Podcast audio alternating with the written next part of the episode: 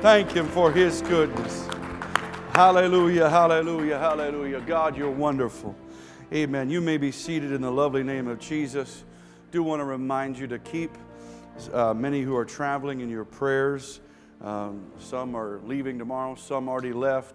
Vacations, all that that goes with the summer. Some just got back. So let's just remember to keep our brothers and sisters in prayer. Amen. Uh, if you look around, notice that somebody's here, it's probably that they're on vacation or something. So just pray for them. And in Jesus' name. Also, want to mention this coming Sunday at 5 p.m., Refuge Church kicks off. Amen. With their first preview service. We're excited for that. Amen. Praise God. Praise God. I'm going to have a team going up to help them. There was a team went up yesterday, do some praying. And uh, I just believe God is going to do great and greater things. Amen. Hallelujah. As many of you saw on the, on the TCO prayer room page, uh, there was some who were requesting uh, the, the possibility of a weekly prayer meeting. I know the men pray every other week, and the ladies, I think, once a month. But there was some interest in that, so we put out a little poll, and so uh, we're going to start doing that on Thursdays. However, this Thursday is praise team practice. So what we're going to do is on those nights that there's praise team practice, we're going to call it neighborhood prayer. And here's my encouragement to that: on your way home from work, uh, those of you on the praise team, on your way uh, into uh, praise team practice. Let's pray for our neighborhoods and communities, schools and coworkers, all right? The other Thursday nights, there will be prayer meeting here, and you're invited to come and be a part of that. We'll make that announcement each week. It'll be on the screens, of course, and on the calendar in the, in the uh, admin wing. You can see that there. One more announcement I do want to make is uh, if you saw, if you came in the north entrance tonight, you noticed that there was uh, some work that's already been started, some cones with some tape up. Um, that'll even be a lot more tomorrow, Friday, and Saturday, and Sunday. And probably for the next two Sundays, uh, that north entrance will be blocked entirely because, uh, as a part of what the city has been doing there, they will be replacing that parking lot. If you've noticed over by the gate, uh, all the tar got ripped up, all the asphalt got ripped up because of the big trucks. Well, they're replacing that as a part of what the contract was. They knew that was going to happen with the heavy trucks. However, that means that entrance and about 20 of those parking spaces will be blocked for two weeks. So here's what I'm asking everybody to do. First of all, as much as is humanly possible, let's ride in the least amount of vehicles. You know, I was thinking about it myself. There's sometimes where I'll drive, my wife will drive, my daughter will drive. So, you know, we'll minimize that down as much as we can. And I'm asking you to do the same as well. If we have to, we'll park some people over on the lawn, um, you know, whatever. But uh, amen. Let's also please leave the guest parking open for when we have guests to come uh, as well. Okay?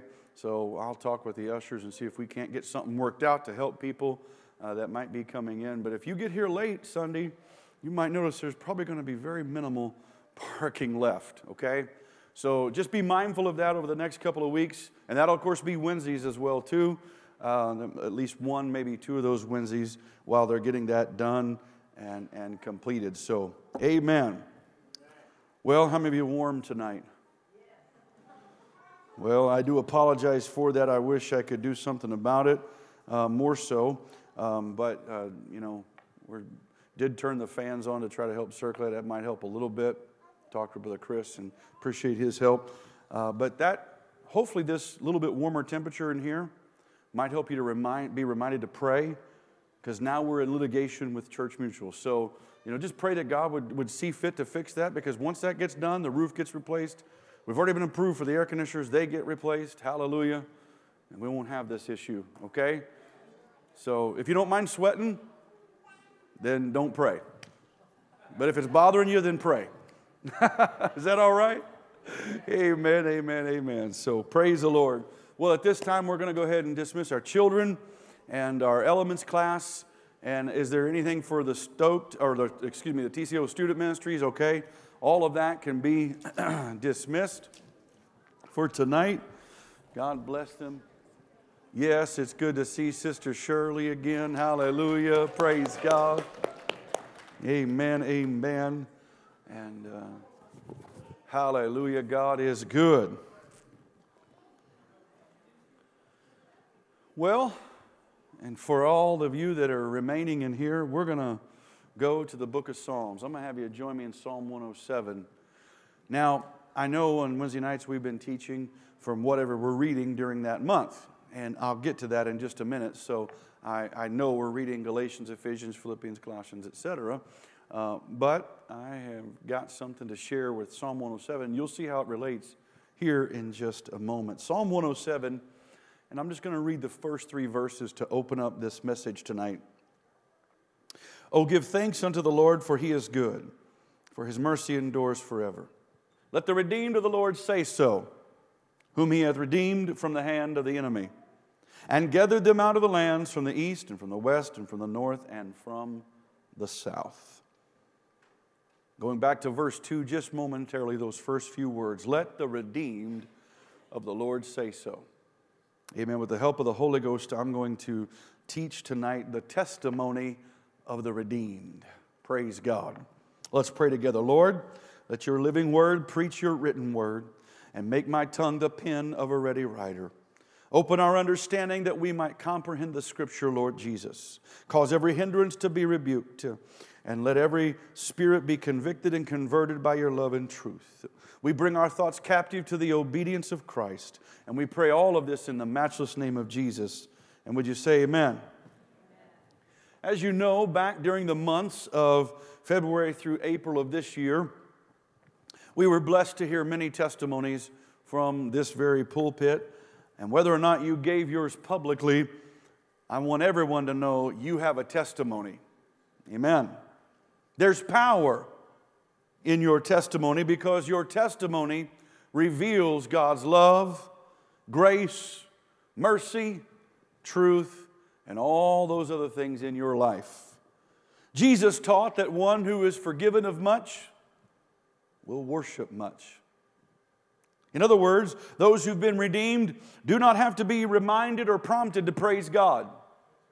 They're just going to do it because they know where Jesus has brought them from. And they know without God they would be lost and hopeless. Now, again, as I already alluded, some of you may be wondering why am I preaching from Psalm 107 when we're reading Galatians through Second Thessalonians this month? Well, one of the recurring themes of those epistles I just mentioned is the word and the, and the concept redemption. It's also the main theme of Psalm 107. And so, as I begin to pray, felt the Lord tell me to teach on Psalm 107. And of course, in my, you know, lovely finite ways, I'm like, well, Lord, it's, it's Galatians through, you know, Second Thessalonians. And God said, no, preach on 107. I know God, but it's, it's Galatians. And finally, you know, I, I gave in because God likes to be God. Amen. Amen. So we'll let him win. So let me just briefly take you and show you some connections to redemption real quick. In Galatians 3, verse 13, the Bible says, Christ hath redeemed us from the curse of the law, being made a curse for us. For it is written, Cursed is everyone that hangeth on a tree. In Galatians chapter 4 and, and uh, verse 5, it's talking about him being born of a woman under the law. And verse 5 says, To redeem them that were under the law. Amen. So again, redemption. Ephesians chapter 1, verses 7 and 14 in whom we have redemption through his blood, the forgiveness of sins, according to the riches of his grace. In verse 14, which is the earnest of our inheritance until the redemption of the purchased possession unto the praise of his glory. Ephesians chapter 4, verse 30. Grieve not the Holy Spirit of God, whereby you are sealed unto the day of redemption and Colossians 1:14 in whom we have redemption through his blood, even the forgiveness of sins. So, it is upon the leading of the Holy Spirit that I'm going to preach and teach from Psalm 107, but please know it fits perfectly with the theme of many of the books we're reading this month together. God's judgment, amen. Praise God. Apologize, I just jumped ahead of my notes here. There we go. How many of you know that God balances his judgment and his mercy? How many of you know sometimes God's merciful with his judgment? Sometimes God has to take that mercy away. Well, in Psalm 107, it focuses on God redeeming a remnant from Babylonian captivity. Now, quickly, let me just remind you that after Solomon, the nation of Israel split into two kingdoms. Israel went north to Samaria, and uh, two tribes, the tribe of Judah and Benjamin, and the Levites stayed in Jerusalem and became the southern kingdom known as Judah. Later, the kingdom of Israel, the northern kingdom, would be uh, enslaved by the Assyrians, and the southern kingdom, Judah, would be enslaved by the Babylonians. And so this psalm is being written to celebrate the return of that remnant, mostly from Babylon, but no doubt some as well from uh, Assyria. Can I tell you this that God always has a remnant? You can look through Scripture and you'll see that God always has a remnant. Despite the sin of the majority of both the northern and southern kingdom, there were men like Daniel and Jeremiah and Nehemiah and Ezra the three Hebrew boys, Ethan the Ezrahite, Heman. There was also Esther and Mordecai so many other unnamed men and women who would not bow their knees to the false gods, amen, that others would bowing to. They would not partake of the perversion of their captors. And so Psalm 107 was thus written by possibly one of those who was of that unknown remnant who became a worshiper of God. Yet, being inspired by Almighty God, he writes and describes how redemption is seen when you lose your way, your will, your health, your hope, and your home, and points to the fact that it is God who redeems us. Amen. Let me talk about first for just a little bit about redemption when you lose your way. In verses 4 through 9, let's, let's open our Bibles and take a look here at Psalm 107. They wandered in the wilderness in a solitary way. They found no city to dwell in. Hungry and thirsty, their soul fainted in them. Then they cried unto the Lord in their trouble, and he delivered them out of their distresses. Pay close attention to verse 6 because it comes back around three more times. And he led them forth by the right way that they might go to a city of habitation. Also, pay close attention to verse 8. It also repeats three other times. Oh, that men would praise the Lord for his goodness and for his wonderful works to the children of men. For he satisfieth the longing soul and filleth the hungry soul with goodness. Today, if you were to travel from Babylon, which is in Iraq, and go to Jerusalem, which of course is in Israel, it would take you about 15 hours in a modern vehicle. Uh, it's about 750 miles. Uh, it would only take a few hours on a plane if you happen to be on a plane. However, if you lived in 539 BC and you're leaving Babylon and you're going back to Jerusalem, it's going to be quite a long journey. They didn't have cars or buses. They didn't have trains or airplanes. In fact, I doubt they even had animals and carts to pull them. And if they did, only a few did. They had been enslaved, they had lost everything, and now they were given their freedom, but that was probably about all they had besides the clothes on their back. They're released from their captivity, but they had a long and difficult journey ahead of them. And so it starts, this psalm opens about that and reminds them hey, you lost your way. And it's not that God is trying to be vindictive, but I have a feeling that every step of the way back of that long and hard journey across the desert was to remind them don't make the same mistake again. You ever done something and learned your lesson and glad you did, and the next time you, you didn't make the same mistake? Anybody ever do that? Anybody ever not do that? you know, and you make it again, you're like, man, I should have remembered that. Oh, okay. Well, I could imagine that journey of 750 miles approximately, they were remembering, I don't want to lose my way again. God's redeemed me. I don't ever want to get back into the place where I have to, I've lost my way. And yet, the 107th psalmist explains that God would redeem them even though the way would be dangerous.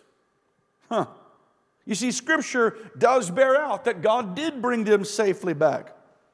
Why? For when God promises something, it's going to happen. God cannot lie. Hallelujah. They wandered not knowing the way, but God led them safely. Amen. Can I tell you that the same is true today? That if you've lost your way and, and you want to get back to God, if you'll start making your journey, He'll guide you and help you. Amen. He'll bring you back if that's really what you want to do, and He'll bring you safely back.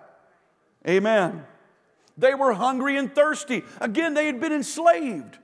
I doubt the Babylonians said, Here, by the way, here's 20 bucks for your bus fare. You know, here's 50 bucks for some food. I doubt that happened. So, how did they eat? How did they survive? That's a long journey. And even if it is modern vehicles, that's a long journey. But God sustained them. Somehow He provided. Somehow He led them where there was some sort of fruit tree or something that could have fed them as this remnant returned. This journey would have been filled with thieves who would take advantage of travelers. And even though this was probably a larger group of people, they probably tried to isolate them. And so God protected them against any potential thieves that would have been along this journey as well. And if there were thieves, God rescued them and, and protected them.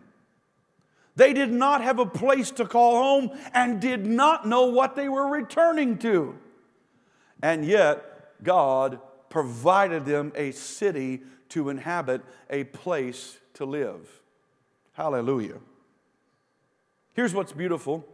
And I love it when the Bible does this. Have you ever found where you read something and, and then you read later in another, sometimes a different testament, and, and, it's like the same, you're like, whoa, that's the same thing. And if you've got a Bible that has like the cross references, have you ever looked at that and seen where different verses are, are, are mentioned? You know, some Bibles will go, uh, some study Bibles will go as far as to highlight and set them off against the text and show you, and there's a little footnote, and you can go and you can see where it's quoted from. Well, this verse of Psalm 107, verse 9, Mary, when she goes and meets Elizabeth and finds out Elizabeth is also pregnant with, with uh, would be John the Baptizer, she quotes from Psalm 107, verse 9, and says, He hath filled the hungry with good things. So part of Mary's song of praise stems from Psalm 109. She borrowed a lyric if you will, out of that psalm and song and sang it as praise unto the Lord. I tell you, I am so glad that God knows what we need and when we need it. And I'm grateful that He's still today in the redeeming business. I'm still thankful that if I've lost my way, God will help me find it again. I've gone through plenty of hard times, but I believe I can join David and say, I've never seen the righteous forsaken, nor his seed begging bread. Hallelujah.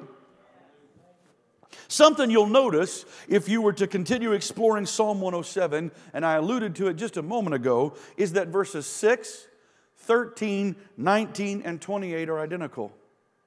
Each of them call upon the Lord in a time of trouble and God delivers them. But also, verses 8, 15, 21, and 31 are identical. These call upon those who have been redeemed to praise God for who He is and for all He has done. Hmm. We're, we'll get into that a little bit later, but just kind of keep that nugget there. Now let's talk about redemption when you lose your will. Let's look at verse 10 of Psalm 107. Such as sat in darkness in the shadow of death, being bound in affliction and iron, because they rebelled against the words of God and contemned the counsel of the Most High. Therefore, he brought them down with hard labor. They fell down, and there was none to help. Then they cried unto the Lord in their trouble, and he saved them out of their distresses. He brought them out of darkness and the shadow of death, and brake their bands in sunder. Oh, that men would praise the Lord for his goodness and for his wonderful works to the children of men. For he hath broken the gates of brass and cut the bars of iron in sunder. Amen. So now we're looking at what happens when you lose your will. See, Israel and Judah had rebelled against God. They were what we call practical atheists. They knew God existed, They just did not believe he would judge them for their sin. It's a lot like we see today in people who claim, Oh, I'm a Christian. I believe in God, but they don't believe he'll punish or judge them or, or hold them accountable to his word. They just believe, well, you know, I'm good. I, I pay my taxes and all this, so I'm just going to go to heaven, you know, automatically. Really? Okay, because I don't see that verse in here. And I'm not trying to be coy or, or rude, but let's be honest. If, if goodness alone was all it took, why did Jesus have to come and die? You know, to minimize sin is to minimize the sacrifice Jesus paid for sin. Amen. So Judah and Israel had rebelled against God. They had lost their will, though, because now they were enslaved. It's one thing to lose your way, it's another thing to lose your will. But that's exactly what sin does it causes you to lose your will. You become a, a slave to sin, to the flesh. But again, a remnant repented, a remnant called on God, a remnant was delivered. And when they surrendered their will back to God, fully submitting to Him, God heard their cries and delivered them. The, the psalmist here describes in detail the chains and, and, and the, the, the imprisonment that had taken place for those who were captives. But God broke those in asunder. Those were literal chains, those were literal uh, uh, imprisonment. But how many of you know that God has also delivered us from emotional chains and, and from addiction chains and other types of bondage? And He's broken them in asunder and set us free. Praise God. God led them from darkness of slavery to the brightness of his freedom. God broke and destroyed the chains and the bars that enslaved his people. Sin is a cruel taskmaster.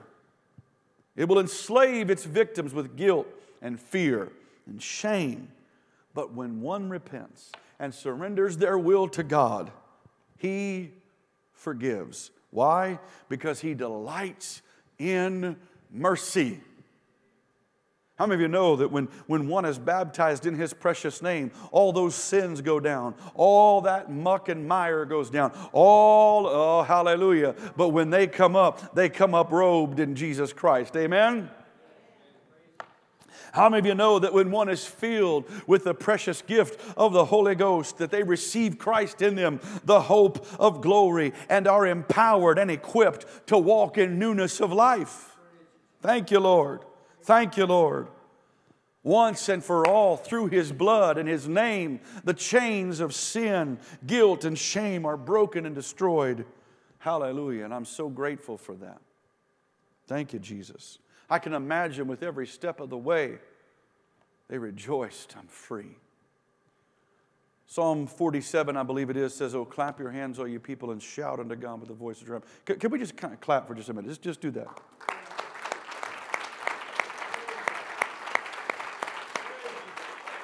Now, I want you to think about what you just heard. A lot of scholars believe that that, that verse exists and others that talk about clapping to mimic or imitate the sound of chains falling off. I wonder if on their way home, every once in a while, one of them would just start clapping. I'm free. It's, it's also likely that they might have been chained in such a way they couldn't have clapped.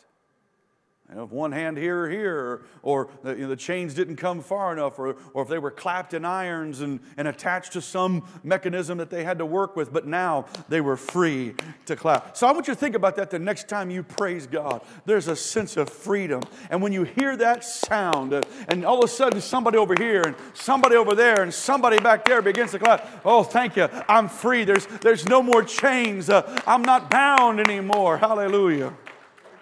Thank you, Lord. Thank you, Lord. Let's talk about now redemption when you lose your health. Verses 17 through 22 of Psalm 107. Fools, because of their transgression and because of their iniquities, are afflicted. Their soul abhorreth all manner of meat, and they draw near unto the gates of death.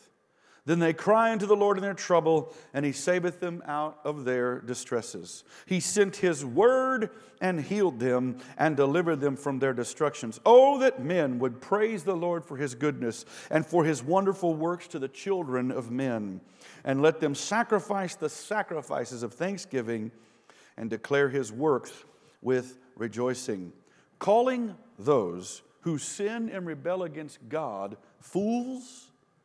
This 107th psalmist brutally explains why they were enslaved. Their bondage was brought on because of their transgressions, because of their iniquities. They became afflicted. They could p- blame nobody but themselves Therefore, they were fools. That's interesting to me because twice the Psalms say that the fool has said his heart, There is no God. And at least in one of those, one is in chapter 14, the other is in, I think, um, 50 uh, or 52, somewhere it's in the 50s. But in both cases, one of them is dealing with practical atheists who believe there's a God, but yet don't believe he'll judge them. You know, I don't want God to call me a fool. I don't want to get into a place where by my foolishness I have brought upon myself transgression and iniquity. But because of this, their soul abhorred the very meat that they were given. And this wasn't a good thing in the sense that they didn't want to eat it because it was offered to idols, like Daniel. There's probably two reasons why they didn't want to eat it. Um, Prison food probably isn't all that good. It's probably stale and moldy.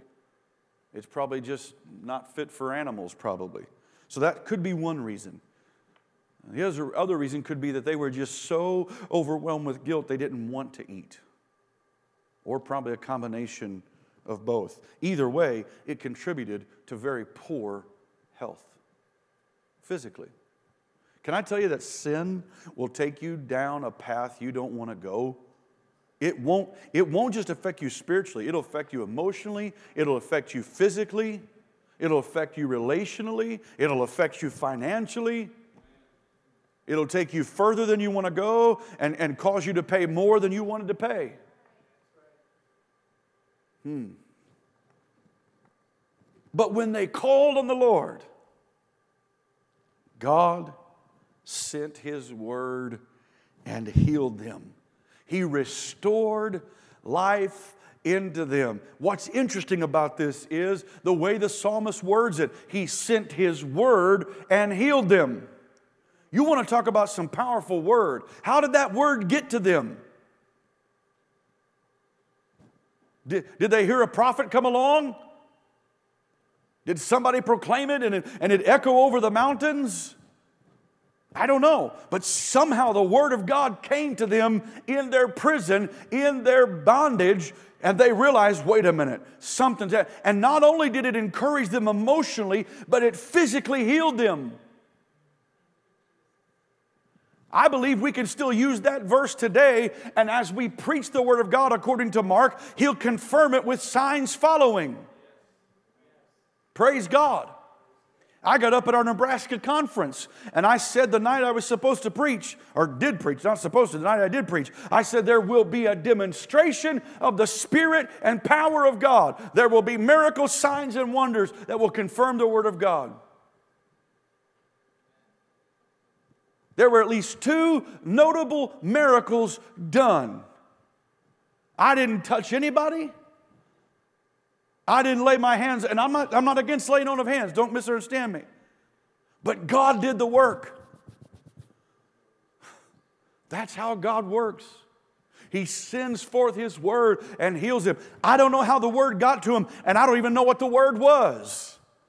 But I know when it, when it came into their ears and into their being, something happened that began to transform them. And the same is still true today. When the Word of God goes forth, set up and pay attention, saint of God, because it has power to heal, power to save, power to deliver. Hallelujah. I feel the Holy Ghost right now. Let me tell you what else it is. It's not ineffective. Listen, I want to speak to you, Pastor Danny, when you preach this coming Sunday, when you declare the word, if it's one person or 10 persons, declare it boldly because the word of God is not ineffective. Hallelujah.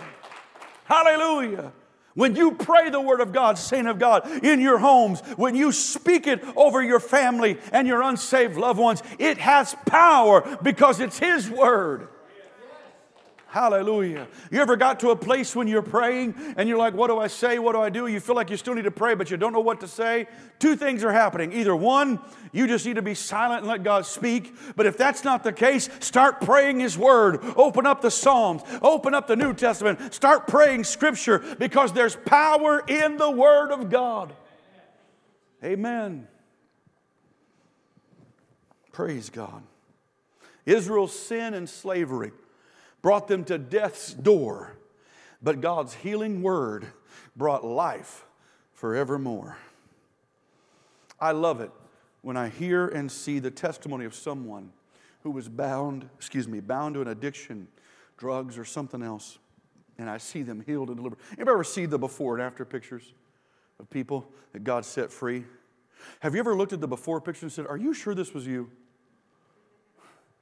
I saw one recently. He was a preacher, as a matter of fact. God delivered him. I'm like, no.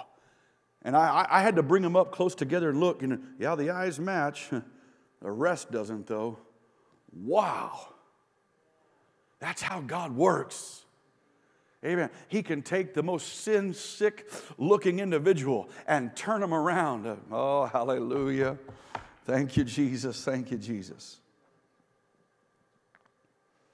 That's the image I get when we read verses 17 through 20. They were emaciated.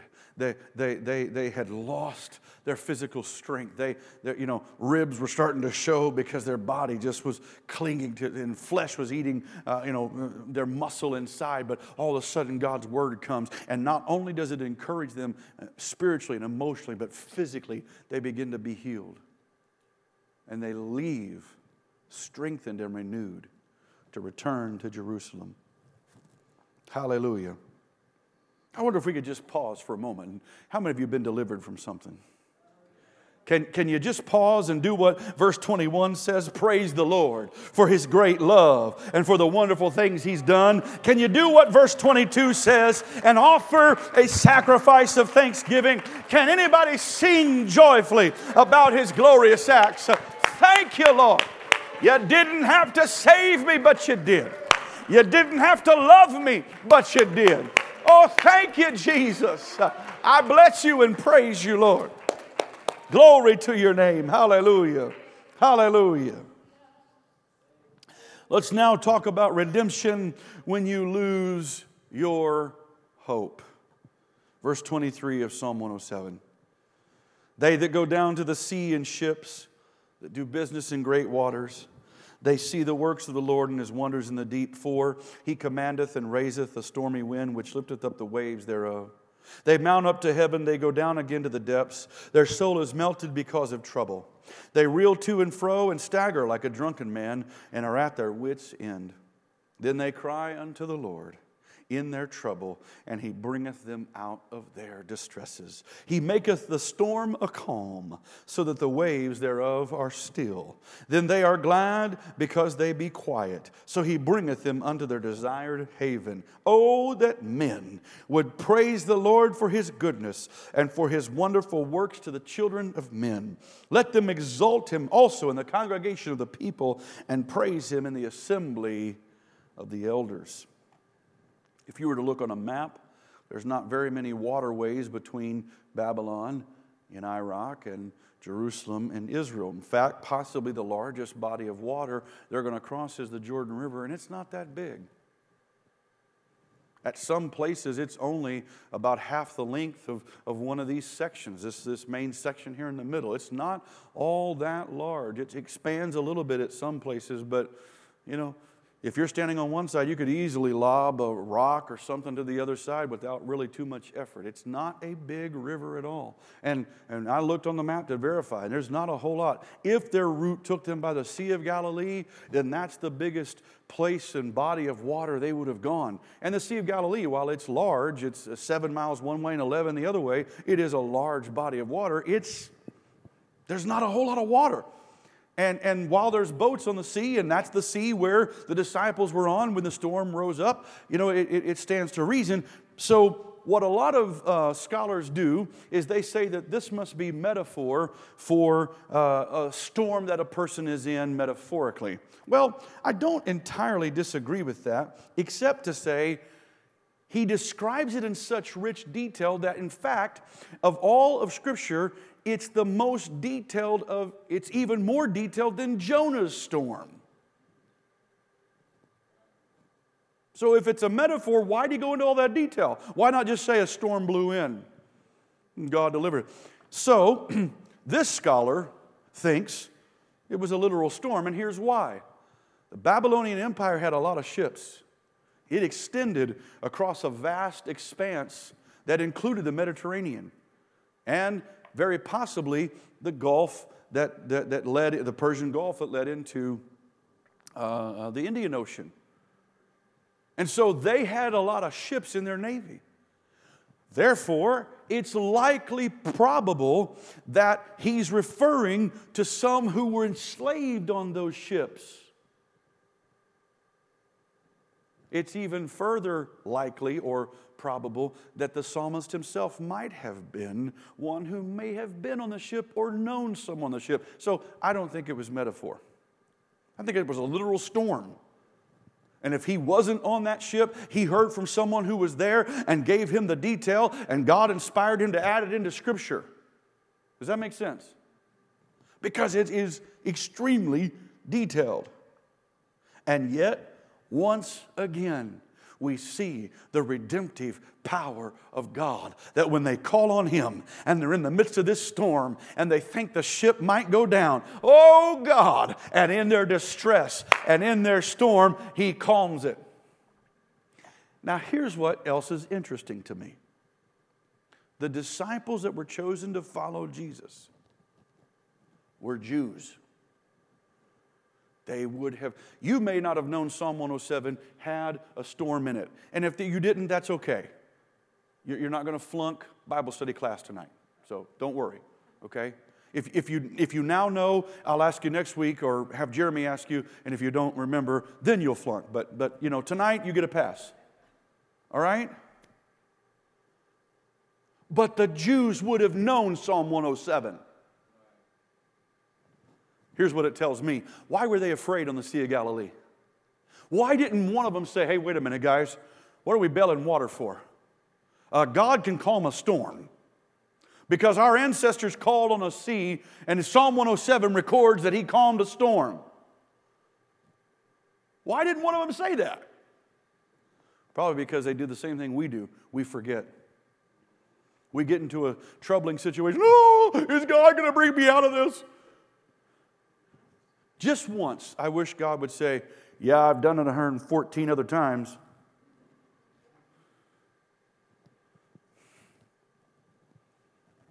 You know what this also tells me? That if God does it once, He can do it again.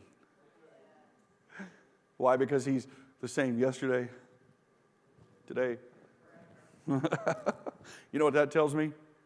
That if you're in a literal storm or a metaphorical one, guess what? He can calm your storm. Ah, oh, hallelujah, hallelujah, hallelujah. This time, as the psalmist ends this fourth segment, he calls upon those who survive the storm to exalt God publicly and before their national leaders. In other words, don't you just tell a handful of people, you better tell everybody. You better teach this in Sunday school. You better talk publicly about it. You better go to the national leaders and tell them what God has done. Why? Because it was a miracle. This also tells me that the Babylonians would have known this was a miracle. They might have attributed it to some false god they served, But I got a feeling that they might have believed, like Jonah's account, that the true God is the one who delivered. Hallelujah. You know what this also means? Since God has been good to you, you don't have a right to be silent. Since God has delivered you from the storm, you have a right to shout His praise and testify what He's done for you. Hallelujah. Thank you, Jesus. Next, I want us to consider redemption when we lose or when you lose your home. Let's go to Psalm 107 33. Psalm 107 33. He turns rivers into a wilderness and the water springs into dry ground. A fruitful land into barrenness and for the wickedness of them that dwell therein. He turns the wilderness into a standing of water and dry ground into water springs. And there he makes the hungry to dwell, that they may prepare a city for habitation, and sow the fields and plant vineyards which may yield fruits of increase. He blesses them also so they are multiplied greatly, and suffers not their cattle to decrease. Again, they are diminished and brought low through oppression, affliction, and sorrow. He pours contempt upon princes and causes them to wander in the wilderness where there is no way. Yet he sets the poor on high from affliction and makes his families like a flock. The righteous shall see it and rejoice, and all iniquity shall stop her mouth. Whoso is wise and will observe these things, even they shall understand the loving kindness of the Lord. In this last segment of the psalm, he shifts from the focus of sin and its trouble and draws our attention to God alone. We know that God opens doors no man can shut, but he also closes doors no man can open. In other words, these verses I just read in this final segment highlight the sovereignty of God over everything. God's judgment was to fulfill his word, but not for the purpose of harm but rather to heal. In other words, God spoke, Jeremiah, uh, Isaiah, and others, and prophesied that they would go into captivity. Micah prophesied it, other prophets prophesied it. It wasn't to harm them, it was to heal them. Think of it like this possibly in Omaha, but probably more likely in a larger city like Los Angeles or Mexico City or some other large, large metropolitan metropolitan area. At the same time, simultaneously, there is a, a crime being committed with a knife and a surgery with a sharp razor to make an incision. Both of them are sharp instruments. Both of them will draw blood. Both of them will cut into the body. But that's where the similarities end. The knife crime is meant to hurt, whereas the surgery is meant to heal. The surgeon ain't doing that to, hey, I gotta cut somebody. Yeah! No. He or she is guiding that very with, with precision and very carefully. Just that, right? I'm not trying to make anybody gross, I'm just, but get you to think. When God speaks His word and it's a word of judgment, it's not meant to harm you. It's meant to get some sin called, cancer called sin out of you. And that's what, he, that's what the psalmist is describing here that, that God sent his word. God brought these judgments. God did these things. Why? Because there was sin and he had to rid Israel of that sin. The Bible does say judgment begins at the house of God. Hmm. Ultimately, though, God's judgment was poured out so that redemption would also be poured out. You see, Jesus gave us a principle. He said, You don't take new wine and put it into old wineskins. Why? Because the old wineskins will burst, the new wine will fall out, spill out. And he compares that to humanity. So he has to first make us pliable and new so that he can pour the new wine into us, right?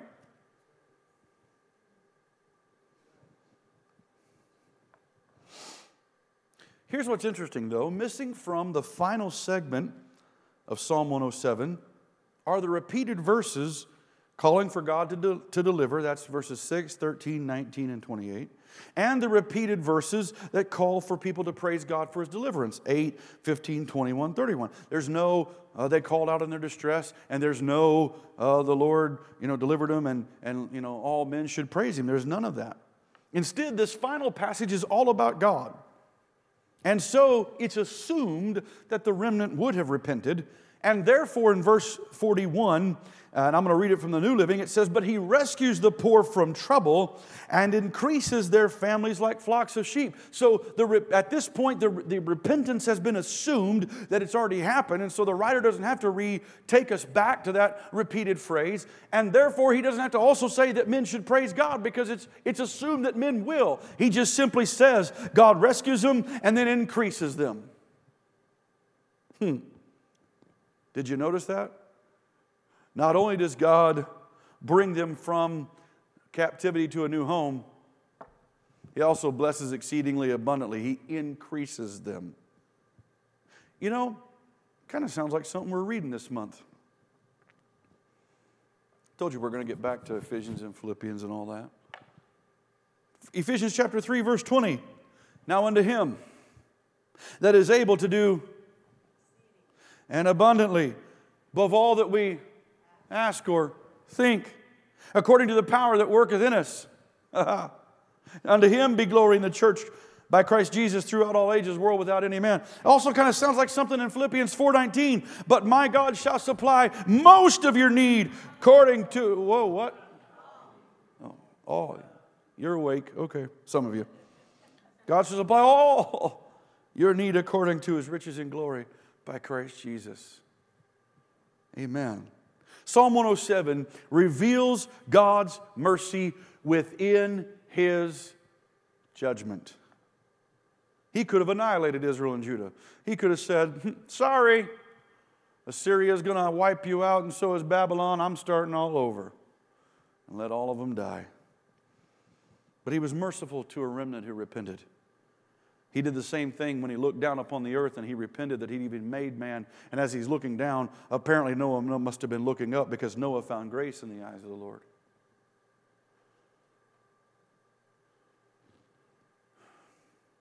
Same is still true today. If you'll repent, if you'll call on the Lord in your time of need, He will hear and He will answer.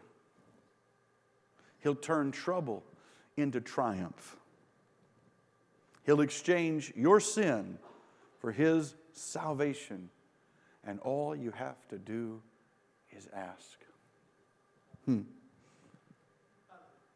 So, I think all of you here tonight, hopefully, if not, tonight's your night, that you've repented of your sins, been baptized in His name, received the gift of the Holy Ghost. If not, again, tonight can be your night. And if you're watching online, you've not done those things, take advantage of today. Don't wait. Don't wait. The Bible says, and I'm going to go back to the first couple of verses one more time from Psalm 107. Oh, give thanks unto the Lord, for he is good, for his mercy endures forever. Let the redeemed of the Lord say so, whom he hath redeemed from the hand of the enemy. Is there anybody here that would just like to stand to your feet with me and say, God, I'm thankful that you set me free. I'm thankful that I'm no longer bound. Lord, we stand to our feet to praise you, to let the redeemed of the Lord say so in this place tonight, to declare boldly and unashamedly that you have delivered us from sin, that you have brought us out to bring us into your church. And we praise you for it, Lord. And we glorify you, God. And we thank you, Jesus. Hallelujah! Glory, glory, glory. There's nobody like you, Lord. There's nobody like you, Lord. Oh, come on, let's just take a moment just to love Him a little bit. to bless him just a little bit. Hallelujah. Let the redeemed of the Lord say so. Praise God, praise God. Praise God, praise God. And now I encourage you to tell your testimony to others, co workers and friends, neighbors and loved ones. Share it with them because you've been redeemed. Let the redeemed of the Lord say so. God bless you in Jesus' name. Let's be the church. Hallelujah. Ha ha ha ha. Hey.